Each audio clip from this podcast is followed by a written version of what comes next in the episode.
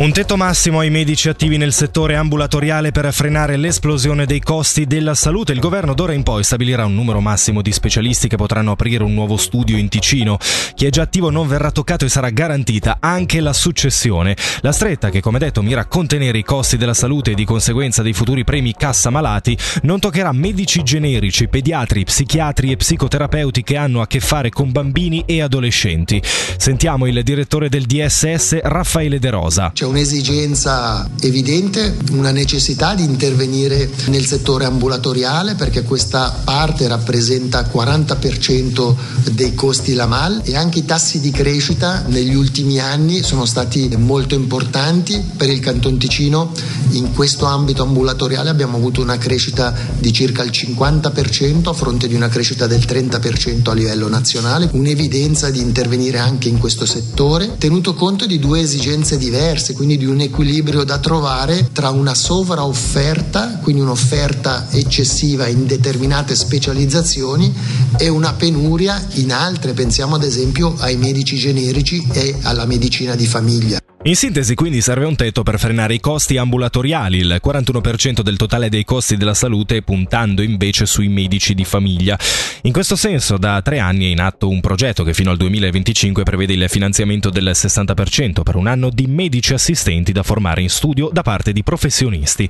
Un'altra misura per evitare di far lievitare i costi, come sottolineato dal PLR Matteo Quadranti, vicepresidente della Commissione Sanità del Parlamento. Sì, questo sicuramente è un progetto importante anche interessante non solo per la medicina anche nelle regioni periferiche, ma nel complesso per la gestione dei costi. Se abbiamo più medici di famiglia che fanno una buona selezione e indicano al paziente quando è veramente necessario andare da uno specialista, quando veramente è magari necessario o opportuno un secondo parere, già lì il medico di famiglia fa un certo lavoro di filtro e di conseguenza anche di contenimento dei costi.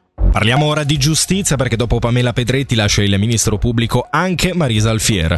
Lo scrive il CDT online, la procuratrice pubblica attiva nella sezione reati di polizia si è dimessa dopo oltre vent'anni di carriera.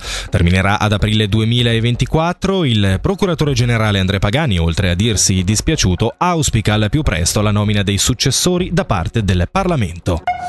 Meno annegamenti su laghi e fiumi ticinesi è quanto emerge dalla stagione della campagna di prevenzione acque sicure che in questi giorni ha tratto il suo bilancio. Sentiamo il presidente commissione acque sicure Boris Donda. Dal 2021 con 9 annegamenti, l'anno scorso con 7, quest'anno siamo arrivati a 4. Ben venga la diminuzione, ogni annegamento è un annegamento di troppo. Ma noi siamo attivi da diversi anni su più fronti. Una delle ultime misure che abbiamo introdotto è quello anche di anticipare il turista, per esempio prima di arrivare al Gottardo con delle informazioni informazioni tramite cartelloni sulla prevenzione. Poi eh, quest'estate abbiamo anche introdotto per la prima volta due incontri direttamente alle stazioni ferroviarie di Lugano e di Bellinzona per eh, diciamo, incontrare i turisti e darle qualche informazione eh, generale sul nostro territorio in fatto di prevenzione. Quali saranno gli obiettivi del prossimo quadriennio che si apre davanti ad acque sicure? Sempre la prevenzione a 360 gradi, quindi un po' in tutti i settori, dal canning ai natanti alle persone che fanno attività al bagnante normale. Restando in tema, oggi è stato presentato il bilancio della stagione balneare alla foce del Cassarate, stagione che è stata contraddistinta da zero annegamenti come nel 2022 e da misure di prevenzione come i pattugliatori e i cani da salvataggio.